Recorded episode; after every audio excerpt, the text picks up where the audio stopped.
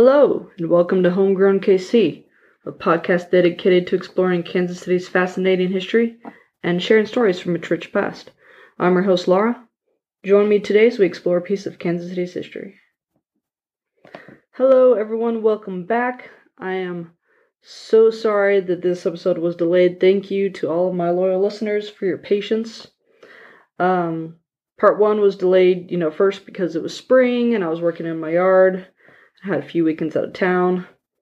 And then I got my COVID shot that knocked me out for a weekend. So, um, you know, everyone go get your COVID shot. It's doing good. Anyways, um, I'm really excited that summer is nearly here. And if only this rain would stop, then, you know, we could spend time outside and enjoy it. Um, but I am really excited to do some traveling this summer. So I finally am getting this episode out. And y'all, I tried really hard, but it was quite obviously um, very foolhardy to attempt to do the entire history of the plaza in one episode. So it is in two episodes. Um, this is part two of the Country Club Plaza, which is the second episode of my fourth series, Treasures of Kansas City. Part one was on the life of the creator of the plaza, Mr. J.C. Nichols. Because this was delayed, I was able to write parts two and three at the same time. So, part two is coming out tonight, May 24th. Um, part three will hopefully also come out tonight. Please listen to it in the correct order if it does. Otherwise, I should get it out in a few days. So, um, let's get on with the show and let's do a quick recap. Jesse Clyde Nichols was born August 23rd in 1880 in Olathe, Kansas. He went to college at KU in Lawrence. Married Jesse Eleanor Miller Nichols on June 18th in 1905. They had three children Eleanor, Miller, and J.C. Jr. Almost right out of college, Nichols started his own real estate business and is responsible for the creation of multiple neighborhoods excuse me in the KC area including uh, Sunset Hills, Indian Hills, Mission Hills, and a couple others. He was also instrumental in the creation of the Liberty Memorial, but he's most well known for the Country Club Plaza, which is what we are here for today. So before we get into that, there actually is one more thing I need to talk about. Um, I need to tell you about the City Beautiful mu- movement of the 19, early 1900s. Um, I'm probably going to call it CBM or CB just for short. So, I've talked about this before. Kansas City started off as this rough and tumble town. Um, there's like no pavement, it's dirt streets, it's dirty. We have the stockyards, so it's really smelly. But the stockyards are what helps promote the town. Um, it brings uh, immigrants and workers, uh, and it brings money. So it's what really what helped our town grow. So this group of affluent and influential men, led by the president of the board of park commissioners, decides Kansas City needs a little sprucing. Um, they're going to get some paved roads and some nice parks and some tree. Uh, let's try that again. Tree-lined streets and this will not only make us look pretty so visitors will want to return, but it will improve our morality. That was um, a really big philosophy of the time that if it looks nice, it's morally nice, if that makes any sense. Um, I don't know how to um, explain it better because I am not a philosopher. Anyways, um, if if we get more visitors and they like it and they tell their friends and then they come and then they come back. This is good, right? It's more money for the town. Um also I, I, have to mention i really think it's funny that they thought it would improve the town's morality when this is the late 1800s we haven't even gotten to the 1920s and 30s yet which is when we earn the name uh, paris of the plains because we're basically sin city of the west anyways um, so we end up with this thing known as the City Beautiful movement. Um, just like I said, the idea of paved roads, parks, clean up the city, make it look nice. Okay, so Plaza. In 1904, JC starts his own real estate company with two other men, brothers. Um, basically, they're buying up land for cheap and they're building houses for cheap, which they then sell for around a thousand dollars.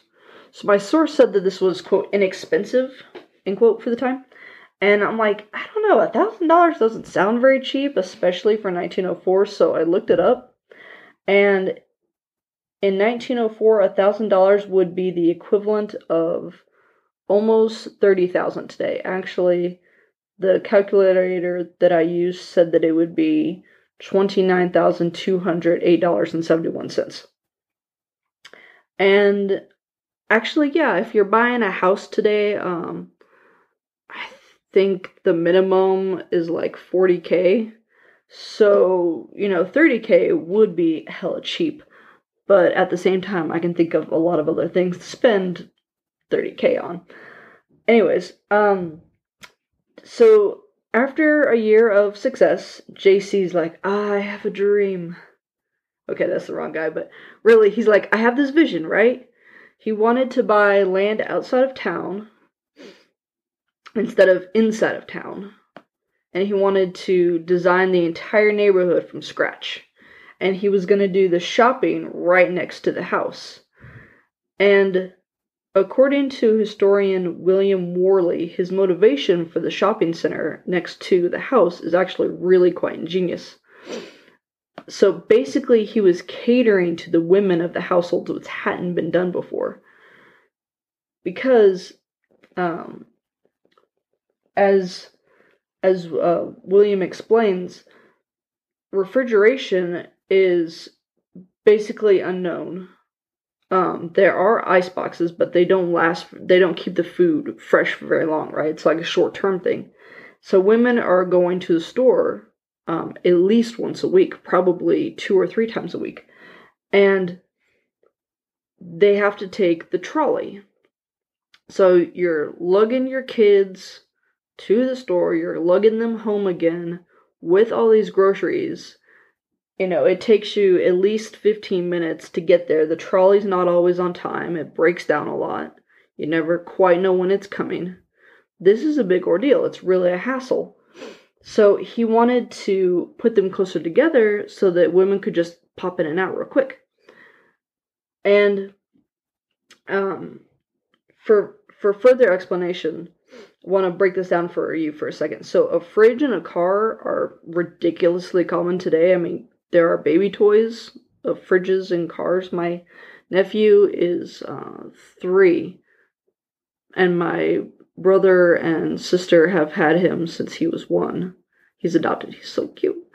Um, and I think like since they since they first got him, they've had this um, toy kitchen that he absolutely loves to play with and he pretends to cook and if you play with him like that's what you're to do you're to be cooking so and of course he loves his his little truck um but you see what i'm saying they're toys they're so common a fridge was not invented until 1899 and cars were invented in 1886 we're talking about 1905 as the start, um, the creation of the vision. Um, it's not being built yet, but you know it, it's percolating.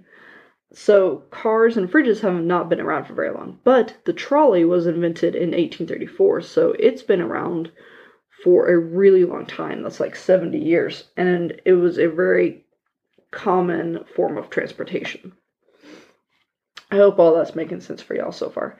Anyways, um, JC is like, okay, I'm gonna buy this land along Brush Creek. It's just south of the border, and uh, a man named Hugh Ward owned it at the time. Yes, that's the one the street's named after. So he's like, yes, I'm doing it. I'm I'm gonna see my vision through. Um, within three years, he owns a thousand acres of land along that stretch. It's kind of a lot, right? I mean, I know it's bigger today, but a thousand acres is really a lot. Um, but another realtor, George Law, is doing the same thing in the same general area. Um, it's like the land right next to the one that JC's trying to get. Um, but he is following a more traditional method of dividing this land up into small plots and selling it individually rather than uh, developing it himself. So JC's like, well, I ain't gonna let this stop me. Uh, I should also mention um, Mr. Law is um, very successful in his real estate venture because, all right, so those of you who don't know, Brush Creek um, was really prone, prone to flooding. And all of the people who lived in KC knew this. That's why the land hadn't been settled yet, because they're like, we don't want to live there, it's going to flood. So he's like, hey, you in New York, you want to move to Kansas City? I got this great plot for you. Here you go. And they're buying it sight unseen, not knowing that it's going to flood.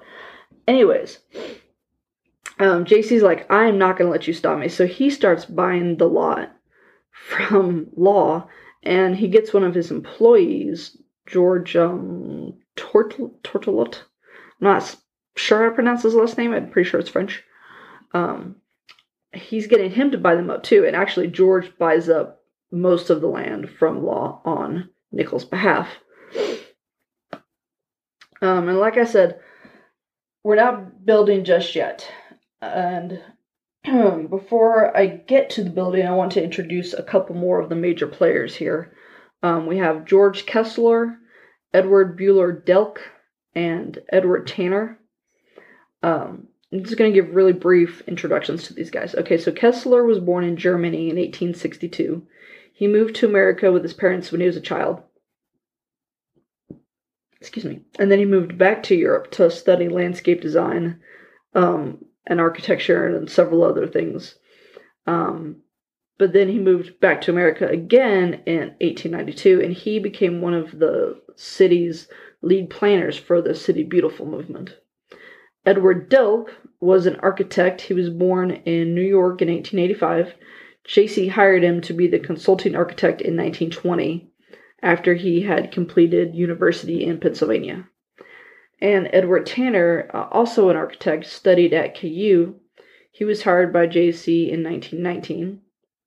He left the Nichols Company a few years later and started his own architectural firm, but he was heavily involved in the design of the Country Club Plaza. And he uh, is actually a really well known architect in the Kansas City area. So we will most definitely come back to him at some point in the future. All right, so official construction on the plaza starts in 22, 1922. This is 17 years that he spent preparing for this, guys. That is some dedication. I know that we had World War One in there. There was a, a bit of a pause, but that is some dedication. There are three things that made this shopping center especially unique. Number one, it was America's first outdoor shopping center. Number two, it was the first shopping center in the world, in the world, designed with cars in mind. And three, quote, its unifying architectural theme. So I'm going to break this down starting with number three because it's very pretty and very unique in Kansas City. Um, my sources agreed that Nichols and his family traveled to Europe and visited Spain in the early 1920s, but they don't agree if the architecture inspired his designs for the plaza or if they went to Spain because he had already decided on the style. Uh, based on the timing that everything occurs, I think he picked out the style before he traveled. Uh, but he also sent Mr. Delk, the lead architect, to Spain, Mexico, and several South American countries to study their architecture to use as inspiration for the plaza. In the end, um, the style it was built in is a Moorish revival style, and it's specifically based on the architecture found in Seville, Spain. So Seville is the capital of the Andalusia region of Spain. It's the southernmost region. Andalusia was conquered by the Muslims, at the time known as the Moors. That's where we get Moorish style. In 712, hence the heavy Islamic influence in its architecture. Side note Islamic architecture is some of the most aesthetically beautiful architecture in the world. Fight me.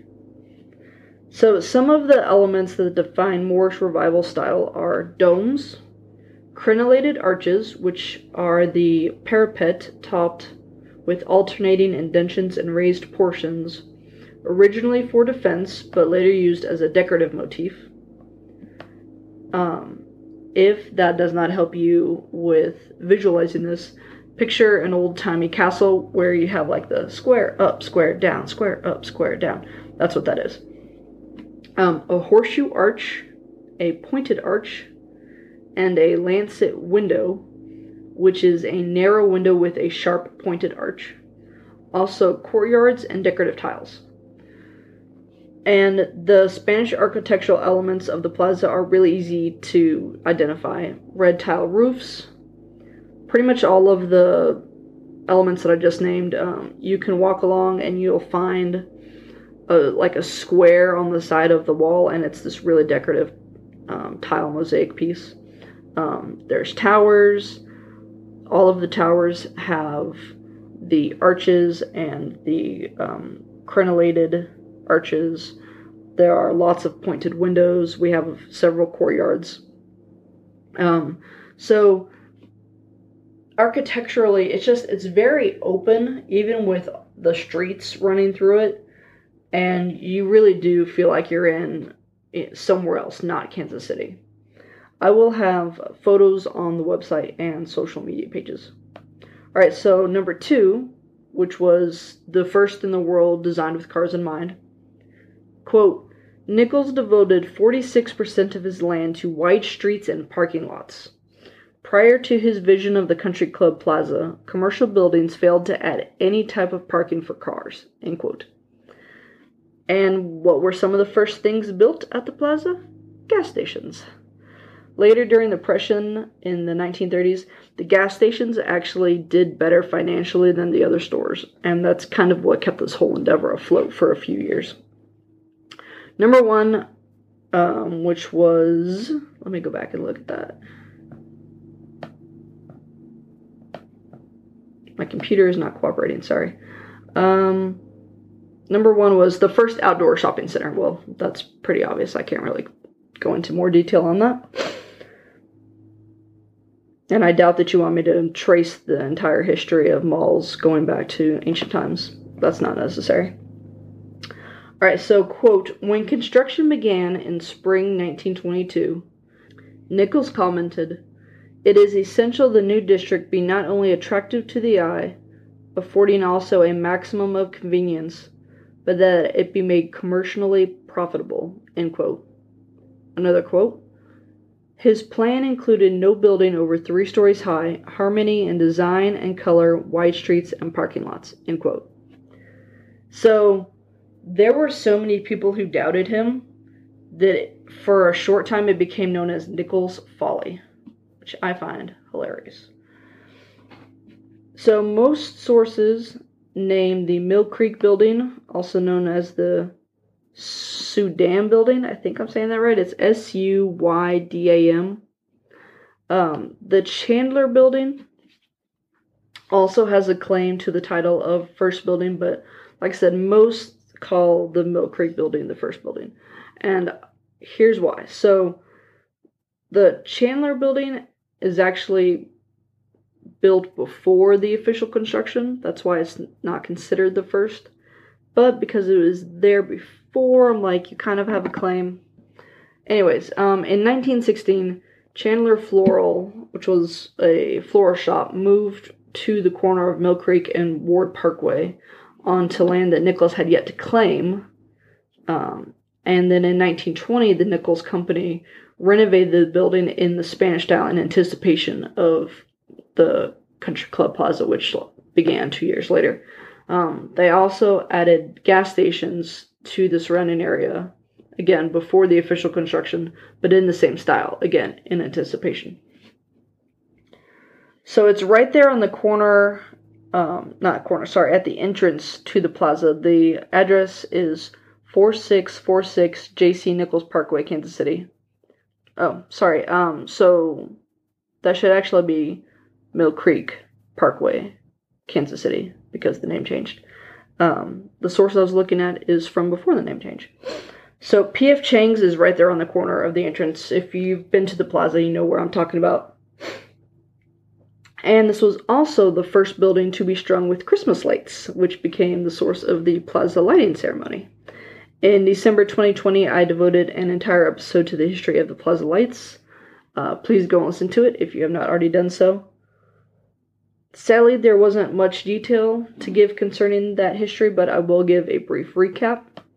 So, one year, uh, if I'm remembering correctly, it was 1925. Pete, the maintenance supervisor for the J.C. Nichols Company, decided to hang a small strand of lights across the storefront of the Mill Creek building. And it was really popular, so they just keep adding more lights each year. And then in 1930, they had the first official lighting ceremony and now it's super popular and we have it every year except for 2020 where we had a quote virtual lighting ceremony not entirely sure that counts or not um, the lights were still lit you could go and see them but there was no you know official kickoff which is always a really big deal in kansas city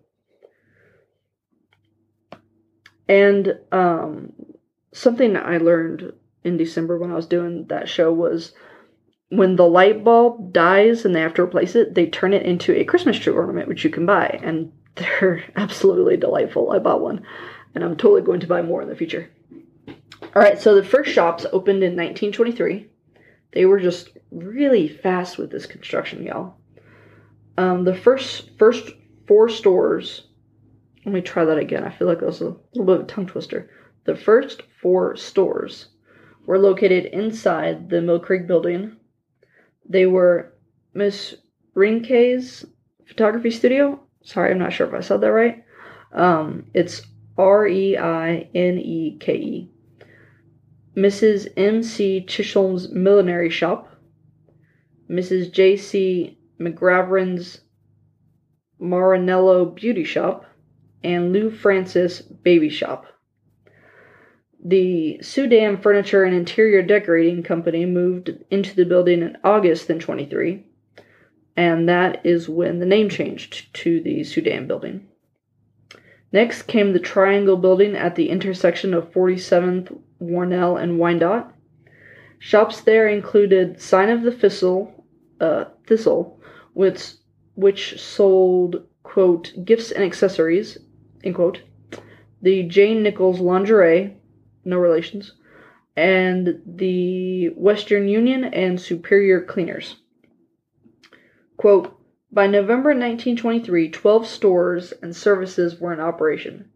These included Hunter Brothers Drugs, Lou Francis Baby Shop, Barker Harley Motor Company, which was a Ford dealership, Flora McKellis Gifts, and a Piggly Wiggly grocery. The Wolferman's Building, Tower Building, and Balcony Building followed in rapid succession. Man, words. Uh, where are we at? These added tenants to the retail roster, such as the Avon Dress Shop and a Wolferman's Grocery. End quote. So Fred Wolferman owned multiple grocery stores around town, and he just sounds really interesting. I'm definitely to have to do an episode on him in the future too. But the plaza location of his uh, franchise is extra special because it's the biggest and it has its own bakery. And Wolferman himself actually owned the building, not Nichols. Um, the store lasted until the 60s or 70s. I'm not sure of the date because I didn't do a deep dive um, at which time Commerce Bank bought the building. Y'all know where that's located on the plaza. And it remains one of only two buildings on the plaza not owned by the Nichols Company. The other building is the Skelly Building. Um, at least as late as the 1990s. That might have changed since then. I couldn't find anything about current ownership of those buildings. The Skelly building was added to the plaza in 1938 to house the Tulsa Oil Company's marketing department. So, in March 1928, JC began construction of the Plaza Theater. This is a big deal. Um, like everything else, they created it in absolutely record time because they showed their first film in October.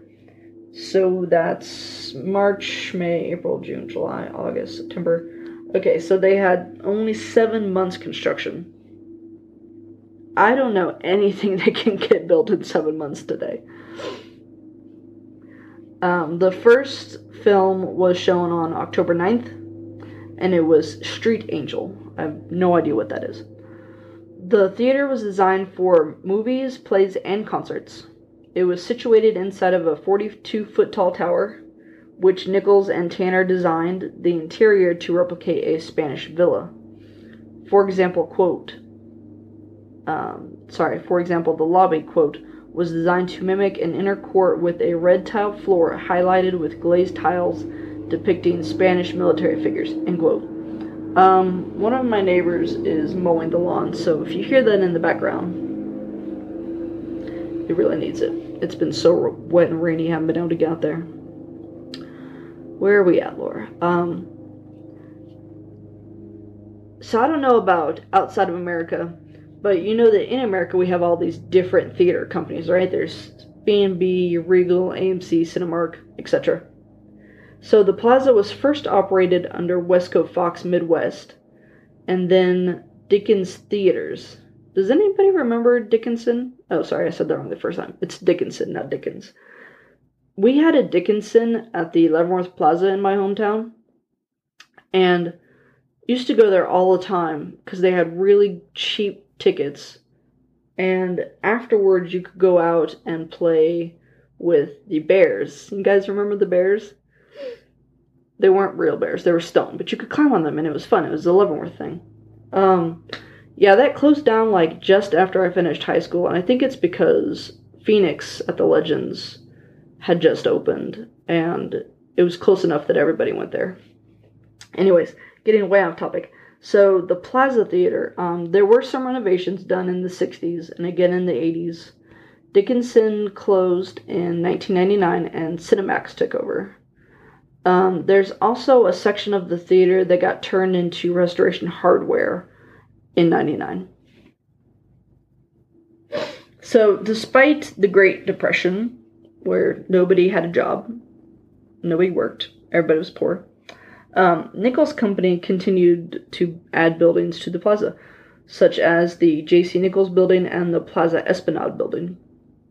In 1930, J.C. Nichols Company finally moved from its offices downtown to the J.C. Nichols building on Ward Parkway. Myers Barbecue opened in 1931, and Bo Sing's Chinese opened in 1932, which are both also on Ward. Uh, the plaza has this really cute Easter tradition of installing human sized statues of Easter bunnies throughout the shopping center. Saying that out loud, it sounds creepy, but when you see a picture of them, they actually are kind of cute. Um, I'll have some photos from you on social and the website. Um, and the bunnies have a very interesting history behind them. So, their first appearance was in 91, and they first appeared at the Crestwood Shops, which was also owned by J.C. Nichols, until they moved to the plaza. Um, I totally did that wrong. Hang on. Sorry, guys. Okay. So their first appearance on the plaza was in 31. There you go. They first appeared, period, in 1922 at Crestwood. Um, there are nine of them. Their names are Brian, Sue, Amy, Bess, Ellen, Kate, Lee, Nichols, and, of course, Peter. And we cannot forget the Plaza Art Fair, which began in 1932. Y'all, the Plaza Art Fair is one of the biggest art fairs in the Midwest. I can't believe it's been around since 1932. Quote, held on an empty lot on the southwest corner of Nichols Road and Central, where Tiffany and Co. is now, um, is now as of 1990. 90 artists displayed their paintings by leaning them against trees and benches. Paintings were priced from 1 to $10. If only. In the 1940s, it was located in what is now the Chandler Courtyard by the Cheesecake Factory. End quote. If only, if only I could go to the Plaza Art Fair and get this beautiful painting for $10. I don't think I've ever seen a painting at the Plaza Art Fair that's less than 300. And most of them are more like 500, a 1,000, 2,000. It's been held every year, except for 2020, of course. Damn you, coronavirus. Um, but it should be returning this fall, so I'm really excited to go. Um, today it covers all nine city blocks. There are food trucks and there's stages for live entertainment. It's so much fun. Quote In the following decade, new stores opened their doors, such as Safeway Grocer in 1932, Kroger Grocery in 1934, and SNS Kresge 5 and 10 in 1937. The Plaza Medical Building, completed in 19, uh, November 1937, brought Jack Henry's Menswear, Lerner's Vogue Shop, Richardson Shoes, and an F.W. Woolworth 5 and 10. End quote. Sears joined the plaza on November 20th in 1947. This is a BFD, y'all. Because Sears began in 1892 and it started as a catalog, right? Y'all ever heard of the Sears and Roebuck catalog? If not, then I think you didn't read Little House on the Prairie like you should have as a child. Anyways, in the late 1940s, so 50 years later, it's still a catalog business. They have a couple of small retails um, in like downtown locations, but there's not a Sears store like we knew of them as when we were kids. So this is their first Sears store. It's huge. And Plaza has never had anything quite this big before. Quote, this store, which featured five levels, included a freestanding garden shop and an auto center. End quote. Helzberg's Diamonds joined the plaza in 1948. Late 40s, early 50s, some more major retailers joined the plaza. And you know what? Let's end on that high note, shall we? I know that's a little bit abrupt, but that is a good place to stop for the day. Plus, I'm already over my time. Thank you for joining me today as we explored the history of the plaza. Please join in for the next episode to hear the conclusion of this series. Um, sorry, this subject. I had a good variety of sources for this episode. There are several newspaper articles. There was a historic survey by the Missouri State Historic Preservation Office, uh, some scans from the Missouri Valley Research Center, a walking guide, and I finally have a book again I have The Plaza, First and Always by William S. Worley that I borrowed from the library. This was written in the mid 90s, so it's a little bit dated but has some really good info, uh, especially about the 40s, 50s, 60s, and 70s.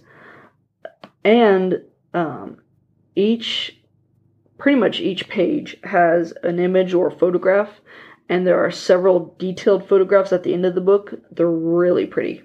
I think y'all would like this book if you take a look at it. Um, I also found this blog called Shopping Mall Museum, which gave a fabulous summary of which stores joined and when. For merch, please visit zazzle.com slash store slash homegrown underscore kc underscore store to see what's available. Um, I'm going to be adding some new merch soon, so you really want to check it out. Also, I believe, if I'm remembering this correctly, I saw that right now everything is at 15% off.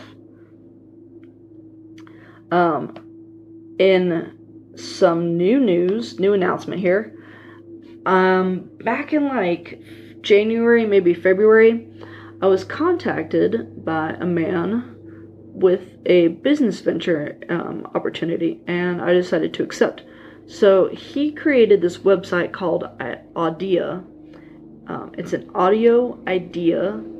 The way he explained it to me is he's building this platform to basically be the audio version of YouTube. So instead of being like, hmm, is there a video on? Fill in the blank. It's going to be a website of, is there an audio recording of whatever. And so you can go and you can search for this idea and get an audio of this idea. So I have created my page on Audia and I just I'm working on building that, uploading my episodes to it. I will have more details on where to find this website very soon. I'm pretty excited about it. Please follow me on Facebook, Instagram, Pinterest, and Twitter. I'm Homegrown KC on all of these. You can visit my website for additional information. That's homegrownkc.wordpress.com. Yes, I'm still super behind and have not created any new pages for these topics. I'm working on it, I promise. If you have any comments, questions, concerns, or episode suggestions, please email me at homegrownkcpodcast at gmail.com. And you can find my uh, email on Facebook and the website, and I think it's also on Instagram and Twitter. Um, I've got several new Patreon episodes scheduled for the summer. Um, the next one to come out is actually going to be an interview that I did with the archivist of GLAMA. That's the Gay and Lesbian Archives of Mid America. That's going to come out June 1st. So if you are not a Patreon subscriber, I hope you will consider becoming one. Once you sign up and create an account, you will be charged that day. And then on the first of every month afterwards, it's only $5 a month. And you can sign up to receive access to these exclusive episodes at Patreon, that's P-A-T-R-E-O-N dot com slash homegrownkc or redcircle.com slash homegrownkc. And in addition to be uh, to receiving access to these episodes, you will also get a shout out here on the show. Thank you, Bjorn, for your support. And you will receive one free item from the merch store valued at $5 or less. If you cannot commit to a monthly donation or you just want to give a one-time donation, that feature is available at redcircle.com slash homegrownkc. Thanks goes out to my very talented sister-in-law, Sarah McCombs, who created my logo, to the Dear Misses for the use of their song Kansas City as the intro and outro music of the show, and to local libraries which enabled me to gather all my research. Thanks for listening!